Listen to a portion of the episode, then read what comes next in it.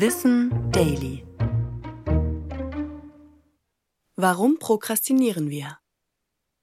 Wir alle kennen das doch. Wir schieben es auf, das Geschirr abzuspülen oder die Hausarbeit für die Uni anzufangen. Und obwohl wir wissen, dass diese Dinge auf jeden Fall erledigt werden müssen, verschieben wir es trotzdem auf später, obwohl wir dadurch sogar negative Folgen erwarten können. Meistens hat dieses alltägliche Prokrastinieren mehrere Gründe.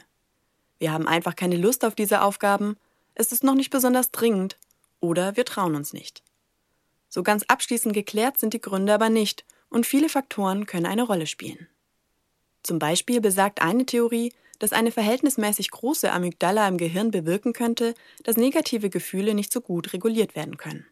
Als Folge davon haben wir unsere Angst nicht im Griff und schieben Tätigkeiten auf, die uns unangenehm sind oder Sorgen machen.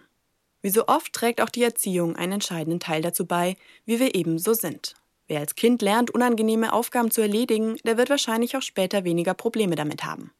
Trotzdem hängt auch das immer von Persönlichkeit und aktueller Lebenssituation ab.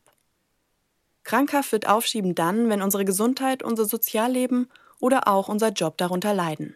Das kann bei Aufmerksamkeitsstörungen der Fall sein. Ganz alltägliches Aufschieben hat aber auch seine guten Seiten.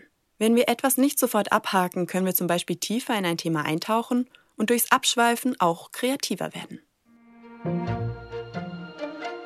Das war Wissen Daily, produziert von mir, Anna Germeck, für Schönlein Media.